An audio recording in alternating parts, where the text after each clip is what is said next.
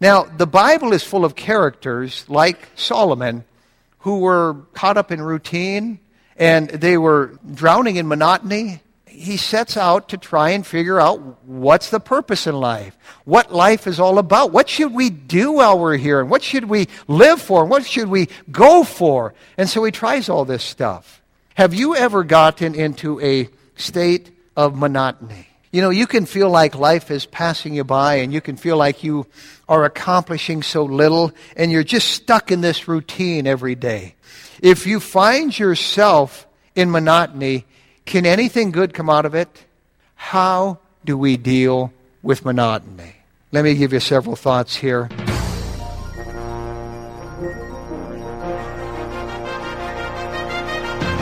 Bible says that the gospel of Christ is the power of God unto salvation. Welcome to Pulpit Power, featuring Pastor Tony Skeving, Senior Pastor of Fargo Baptist Church in Fargo, North Dakota. Today's message was previously preached before a church audience. And now, here's Pastor Skeving.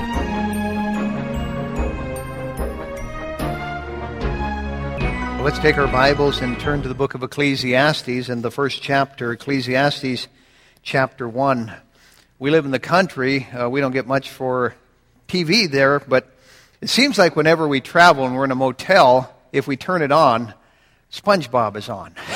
It's just all over the place, and you can't help but get to know some of the characters, like Squidworth. How many are familiar with Squidworth? He works at the Krusty Krab. And I'll never forget one episode where he got uh, bored with working there and he couldn't wait to retire. And so he did, and he couldn't wait till he was able to do all the stuff he's always wanted to do. And his first day, man, he, he uh, rode his bike, and then he went to the library, and then he, he played the flute with a bunch of other folks, and he ate at this special restaurant, and he went to the opera, and, and uh, boy, that was a great day. Well, he got up the next day. He, He went to the library, he rode his bike, he played his fruit flute, he, he went out to eat at a special restaurant and went to the opera. He did the same thing the third day, the fourth day, the fifth day, and, and his countenance, it was kind of funny. Oh, that's great. Where it was no fun anymore. You know, if you do the same thing over and over and over again, it can become monotonous, can it? It can become routine. We have an expression in our family. I'll come home and I'll say, well, that was a Squidworth day, you know?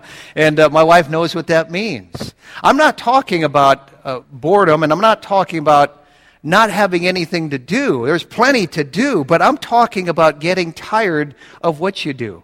And you do it day in and day out, and week in and week out, month in and month out, and day after day after day after day, until it can it can feel like it's becoming meaningless. And maybe the wheels are turning by now. You go, yep, yep, uh, you're describing life sometimes. Well, it, it doesn't have to be just you, and it doesn't have to be life of the twenty-first century. We find a man who lived about one thousand B C, and he was filthy rich. He was the most powerful man on the face of the earth at that time, and really had the world by the tail as, as society would define a life. And I'm talking about Solomon. And yet we find the man Solomon here in Ecclesiastes one, bored and listless and restless. And uh, in a routine, one he found monotonous. And he writes it for us here in Ecclesiastes one, beginning in verse two. He says, vanity of vanities, saith the preacher. Vanity of vanities, all is vanity. That word means empty and vain and useless and unprofitable. Yuck. He says in verse three, what profit hath the man of all his labor which he taketh under the sun? One generation passeth away, and another generation cometh, but the earth abideth forever. The sun also ariseth, and the sun goeth down, and hasteth to his place where he arose.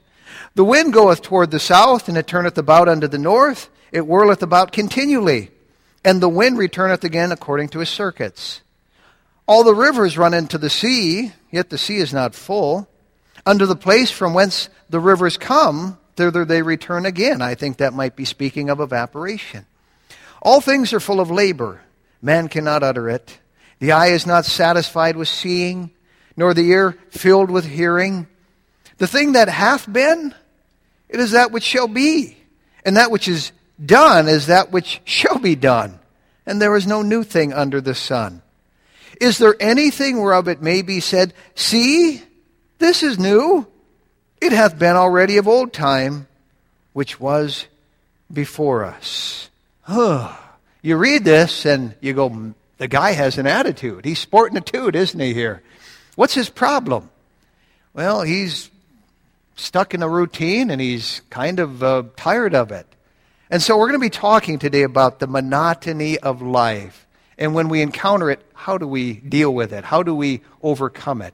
Let's pray before we begin. Father, we come before Thee at this time as we uh, study Thy Word over the next few moments here. I pray that You would help us now to remember the truths that we will learn, and may they help us with the monotony of life. We pray now and ask all these things in Jesus' precious name. Amen. I think most of us here have heard of, of uh, the former governor and even former vice president, briefly, of the United States, Nelson Rockefeller. He was famous. Well, he had a son by the name of Michael, Michael Rockefeller, who was uh, uh, handsome and, of course, wealthy and very smart. He went to Harvard. He graduated cum laude, whatever that stuff is. But he was very restless. He was raised on the silver spoon. He had the world by the tail, but it got old, got boring. And so, being somewhat of a, a filmmaker, he decided to go to Papua New Guinea. And he decided he was going to do a documentary and, and film something on tribal warfare among the headhunters. Well, he got over there and he he couldn't find any tribes warring, couldn't find any headhunters. And so he tried to stir up trouble and, and you know, create uh, problems between the tribes. That didn't do it. He even tried bribing one of the, the heads of the tribe to go out for a certain amount of money and bring back a head, and that would start a war between the, the tribes.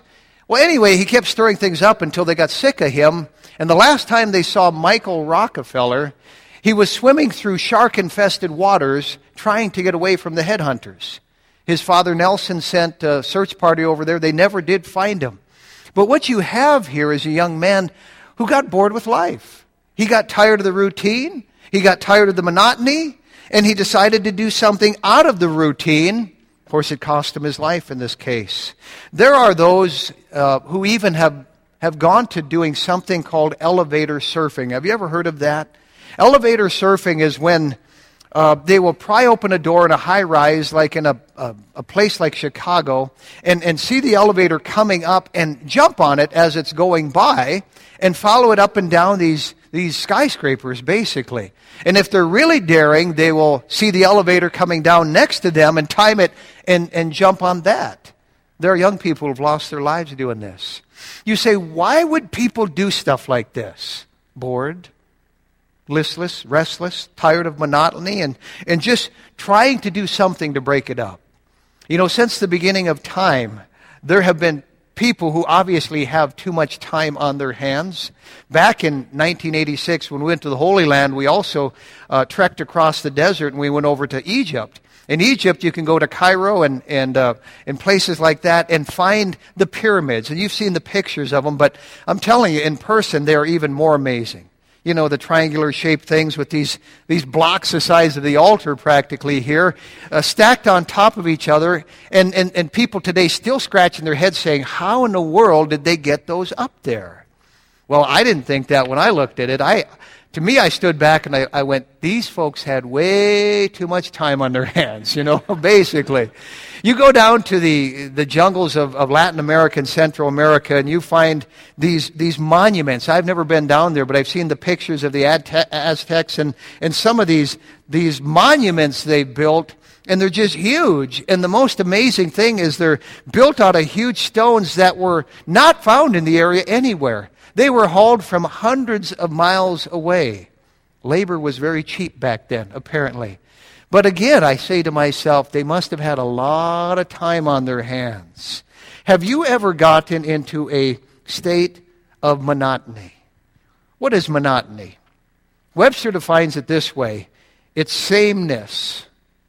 It's without variation, no variety. Same thing every day. It's, it's uniformity. It is tediousness. That might describe your job. It is flatness, according to Webster. That might describe North Dakota. It is uh, dull. That's what it means to be monotonous. And it can bother us without us even realizing it. We can be in a routine, not even realize it, but it takes its toll on you, especially if you're in something where there's the same schedule week after week.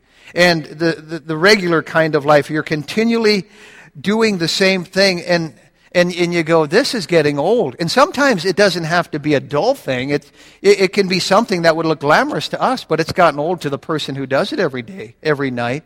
Years ago, there was a, a baseball player by the name of Reggie Jackson, and of course he's in the, the Hall of Fame. He played for Oakland. He, he he played later for the Yankees.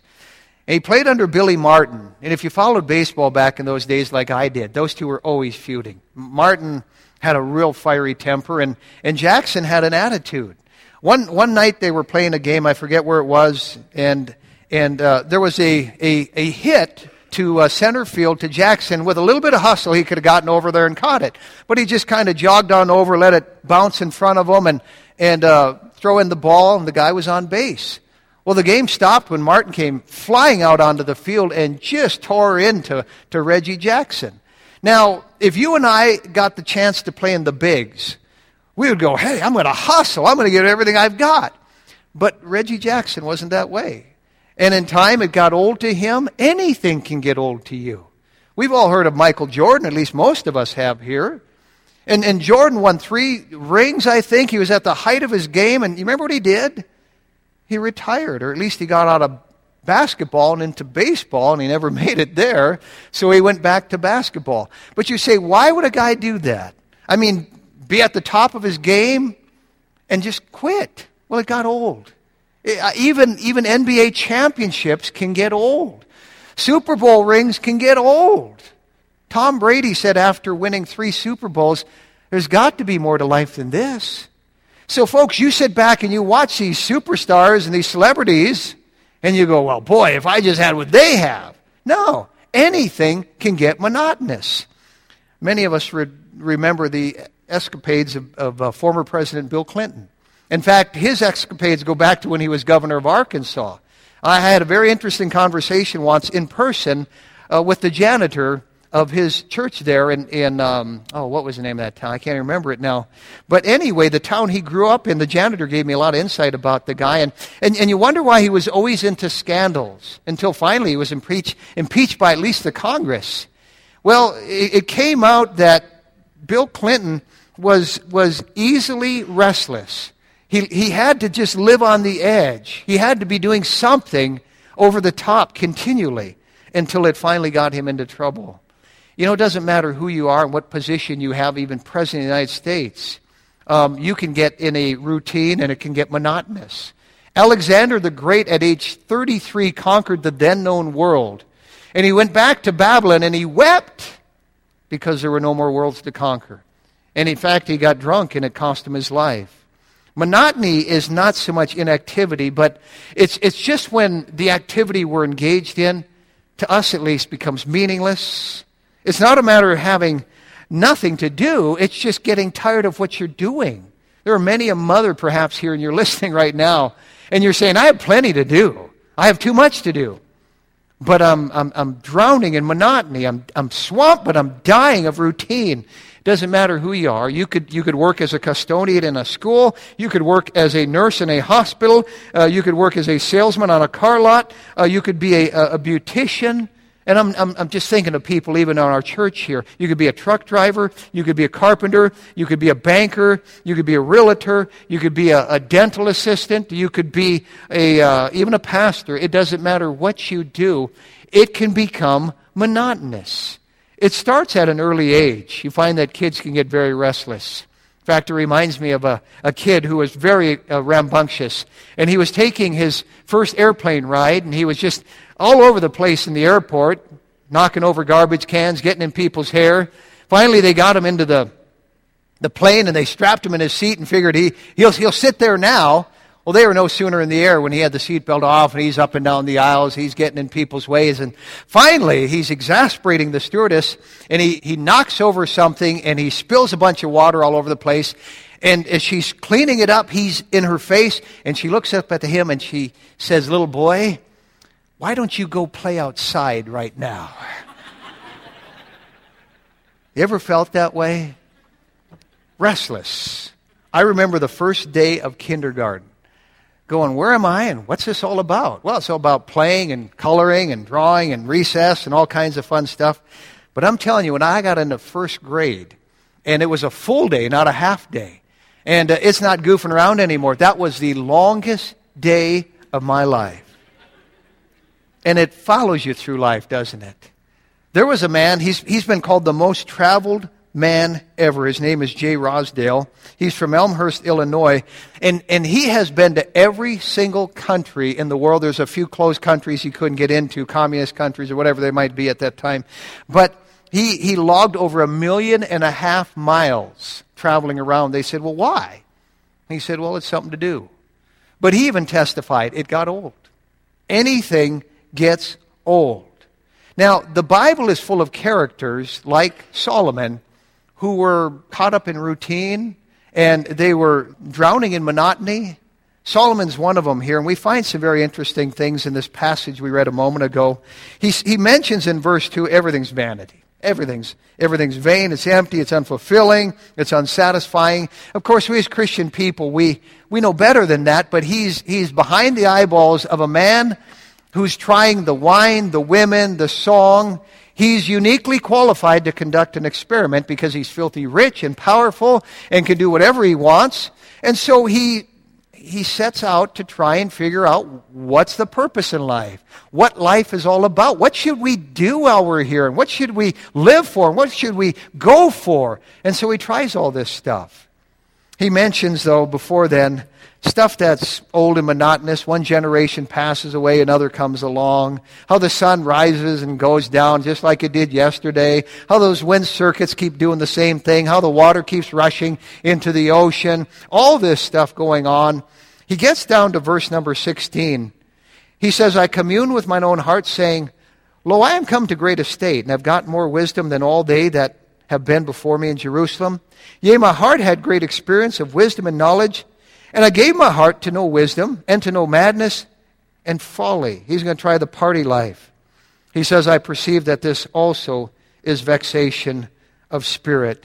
He goes on in verse three of chapter two. I sought in mine heart to give myself unto wine, yet acquainting mine heart with wisdom, that is at the same time, and to lay hold on folly, till I might see what was that good for the sons of men, which they should do under the heaven all the days of their life. That didn't fulfill them. He says in verse four, I made me great works. He was always building something. I builded me houses. I planted me vineyards. I made me gardens and orchards. I, and I planted trees in them of all kinds of fruit. I made me pools of water, to water therewith the wood that bringeth forth trees. I got me servants and maidens, and had servants born in my house. Also I had great possessions of great and small cattle above all that were, be, were in Jerusalem before me. I gathered me also silver and gold, and the peculiar treasure of kings and of the provinces. I got me men singers and women singers, and the delights of the sons of men as musical instruments, and that of all sorts. So I was great, and increased more than all that were before me in Jerusalem. Also my wisdom remained with me, and whatsoever mine eyes desired I kept not from them. I withheld not my heart from any joy, for my heart rejoiced in all my labor, and this was my portion of all my labor. So everything is going honky-dory, as we say.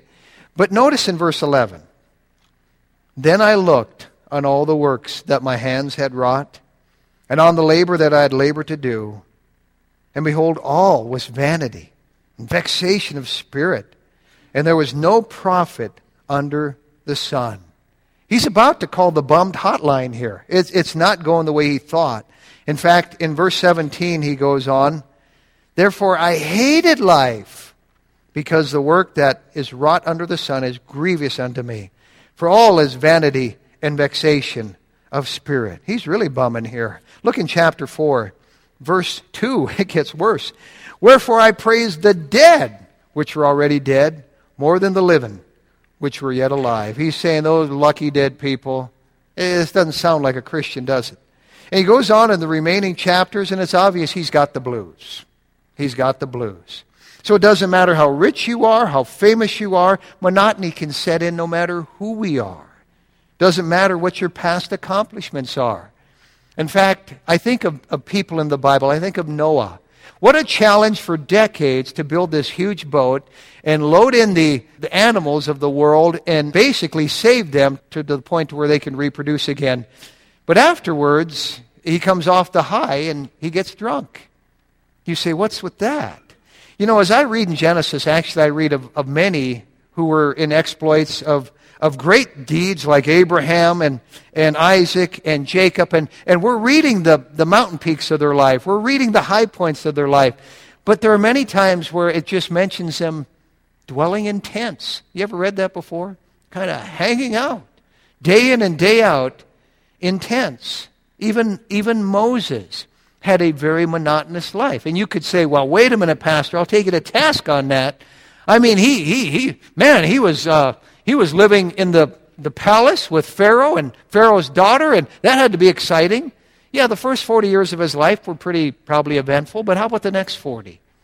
He's out there in the wilderness, and he's just watching sheep, and it's, it's nothing but sand in every direction, and hot sun he's working under, and, and it's the same thing. He, he goes through the seasons one at a time, and you talk about monotonous.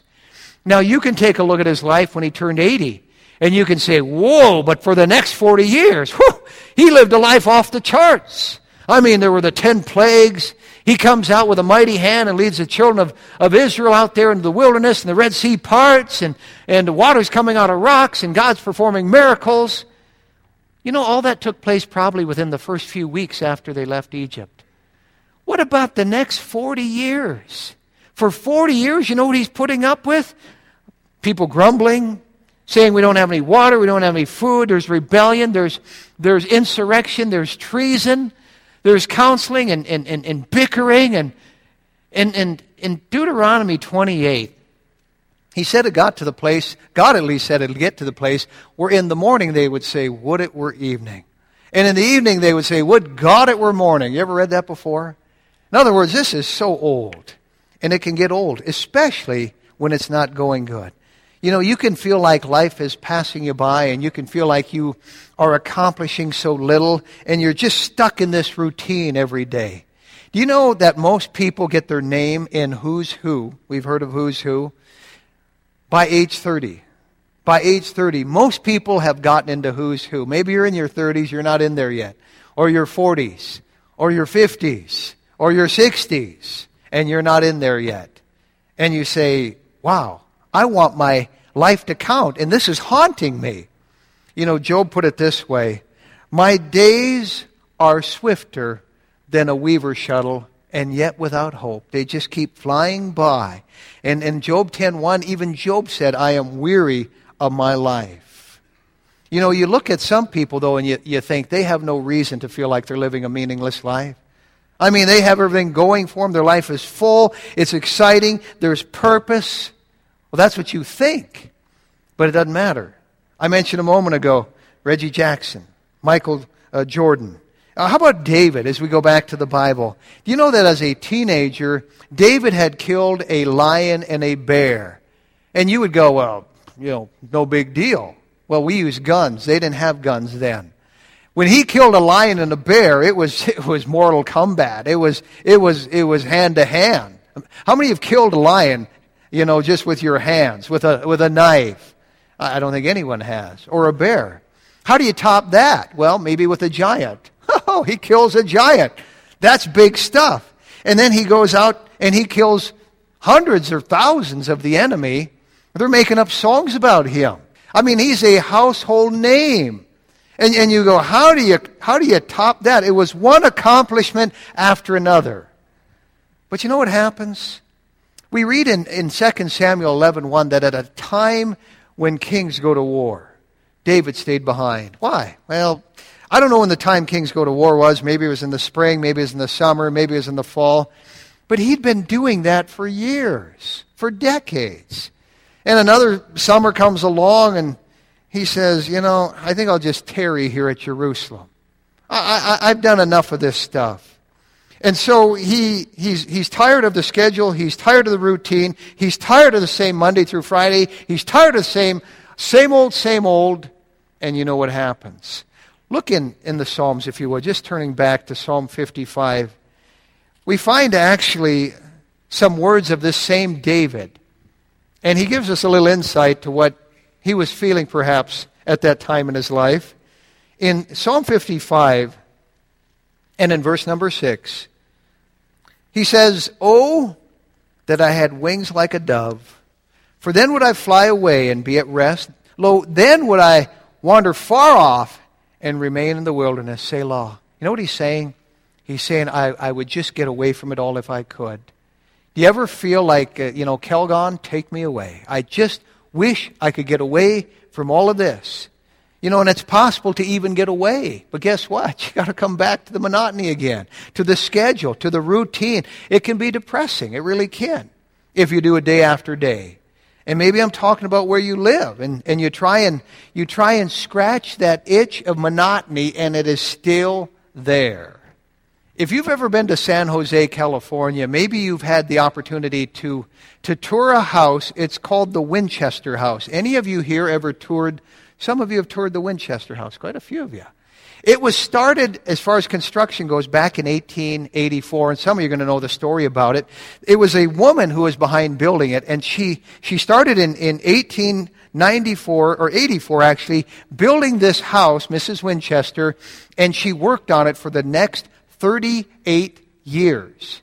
She was obsessed with building it. She'd get it built, and then she would just add another floor, or she'd add another wing.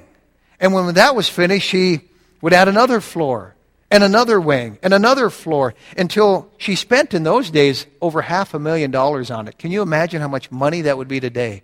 Over half a million dollars. And by the time she died, and she was obsessed with building, thinking that if she ever stopped building, she would die. She finally died.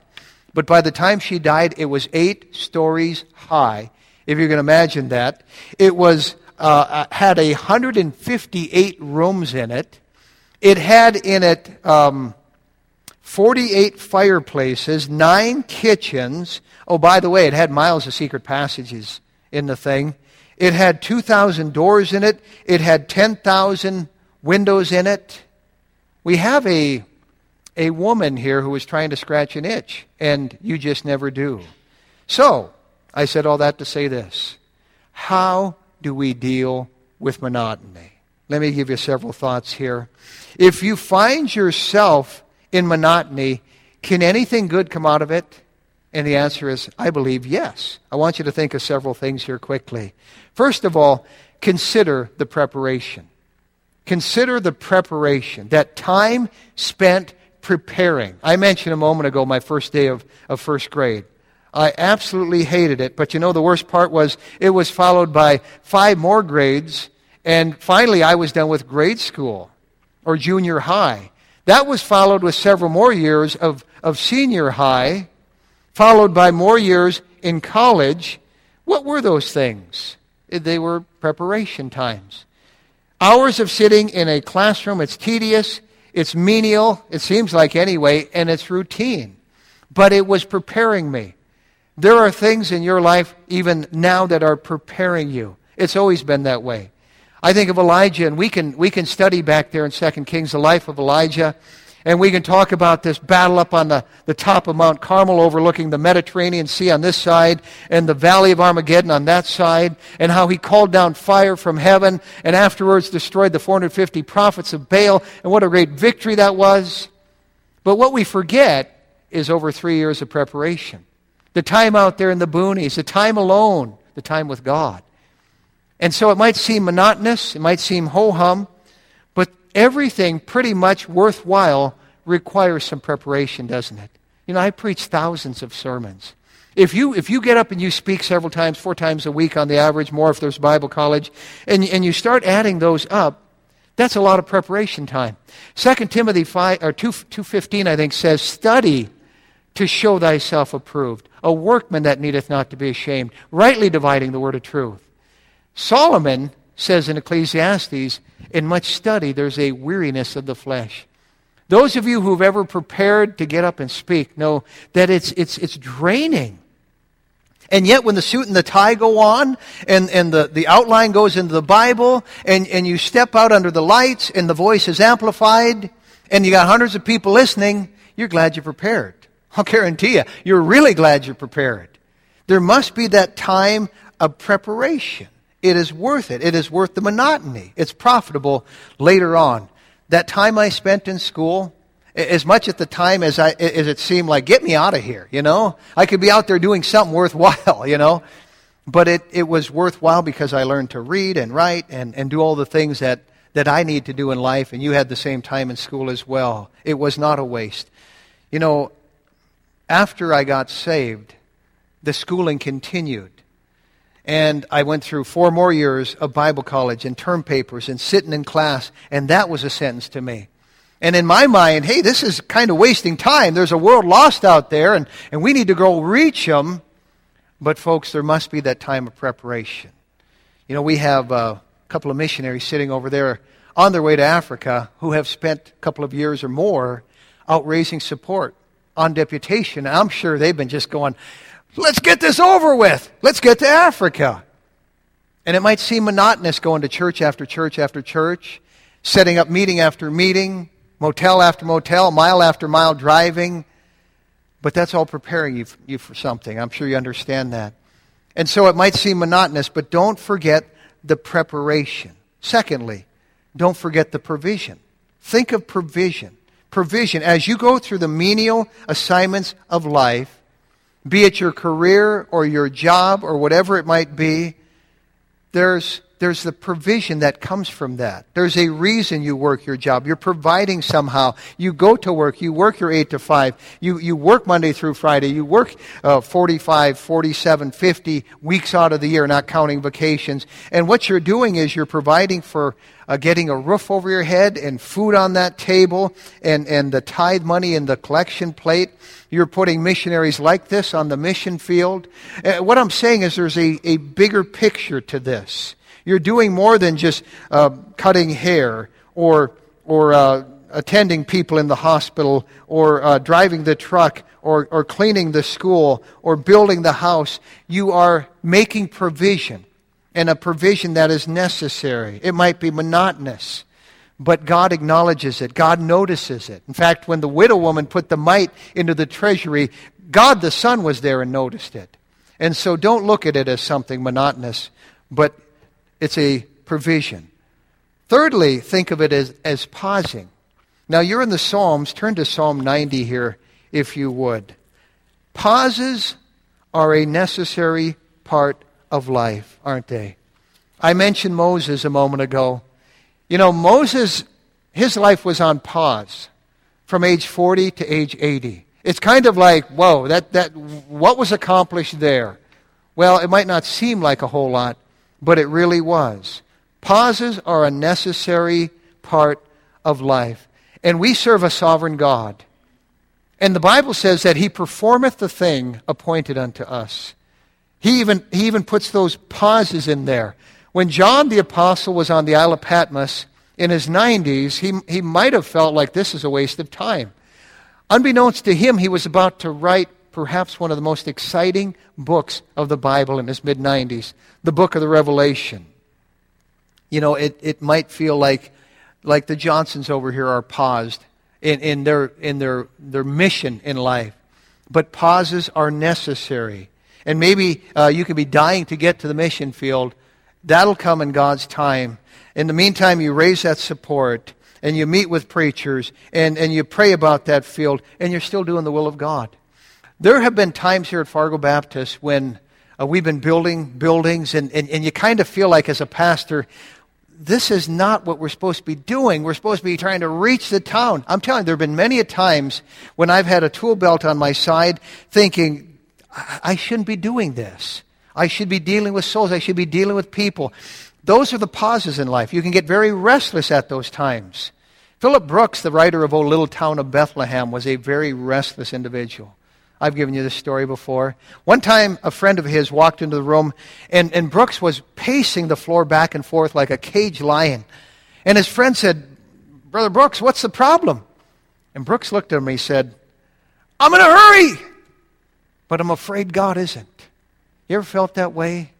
You're in a hurry, but you're afraid God isn't. Well, God wastes no experiences. And even the pauses of life, he can use them. And maybe today, uh, you feel like you're in one of those seasons of life where your life is paused. Maybe you're a college student, Bible college student, and you're here and you're getting uh, trained for the ministry. That's not a routine. That is not a monotonous thing. That is a pause ordained of God that is very important.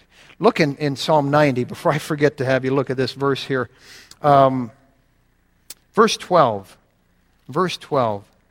It says, "So teach us to number our days, that we may apply our hearts unto wisdom." Teach us to number our days, that we may apply our hearts unto wisdom. God has a reason for the pauses. Now, fourthly, let me just say this. Think of the present. Think of the present. How brief it is. The fact we're just passing through. As you get bogged down in monotony and the need to make a difference, don't waste any time. Just realize the time we have is precious. And we are to redeem the time, for the days are evil. I like to go to little country cemeteries from time to time and, and read the headstones and look at the dates and, and, and read the, the epitaphs and so on and so forth. And, and think of the people who once walked at the top side of this earth and who are now long gone. And if the Lord should tarry, we will join them. So what difference can we make now while we're here? And what impact can we have while we're here now? Don't, don't waste the present. We have too much to do. And God help us to be faithful with the time we have. I said, remember the preparation, remember the provision, remember the pausing, remember the present. I've got to throw this fifth one in. Remember the parenting. The parenting, one of the most important things you'll ever do as a Christian. Think of how important that is. And have the foresight to see that what you're doing right now is of eternal consequences, because sometimes parenting can be one of the most monotonous things there is. But you're at a stage of life, and, and seize the moment and make the most of it. Brother Clayton told me years ago, Larry Clayton said, "You blink twice and those kids will be gone." He said it when my kids were like that high. He was right. I blinked twice and they were gone. I remember years ago my wife feeling like, you know, there's so much that needs to be done ministry-wise, and yet there's the children that need to be tended to. And Brother Clayton said wisely, and this is just his lingo, he said, "Raise your babies now." And that's been good advice I've given him any since. If you're at that stage of life, don't wish it away. My, my, my parents often said that was the greatest season of their life, was when they were raising us kids. Seize the moment and be content with what you're doing right now. And then finally, let me just say this. Remember the potpourri, and that's what I said we'd be talking about. There are ways to spice up life a little bit and, and, and, and do whatever you can to add that, that spice in there. You know, um, there are times, in fact, most of my sermons are prepared up in the attic of our home. But there are times when I'll, I'll get daring and go down in the study. By the way, it was supposed to be my study, and everybody but me uses it now. Or there are times I'll I'll, I'll find various rooms around here to study, or I'll, I'll even study outside someplace. But but whatever you have to do to change it up a little bit, spice it up a little bit. Now, let me just close by saying, be careful about monotony. There are there are there are many things that that are that are negative that can come out of monotony. I mentioned King David a moment ago. What a disaster that murder and adultery and all the the, the, the uh, curses that followed David afterwards really started because he was bored. He was tired of his routine. There are couples who get divorced. There are people who commit suicide. There are folks who get into cults, all because they're tired of monotony. Monotony is a part of life. And, and it doesn't mean God's not in your life if it's become routine. Colossians three twenty-three says, "And whatsoever you do, do it heartily, as unto the Lord, as unto the Lord." Remember, give it your best. When you find yourself in monotony, look up and, and see the Lord in it all, and thank God for your life and get a right perspective on it. You've been listening to Pastor Tony Skeving of the Fargo Baptist Church in Fargo, North Dakota. If you would like a C D of today's message, you can obtain one by sending a gift of two dollars to Fargo Baptist Church, thirty-three oh three twenty-third Avenue South, Fargo, North Dakota, five eight one oh three. That address again, Fargo Baptist Church, thirty-three oh three twenty-third Avenue South, Fargo, North Dakota, five eight one oh three. We hope you'll join Pastor Skeving next time right here on Pulpit Power. Pulpit Power is a production of Heaven eighty-eight point seven.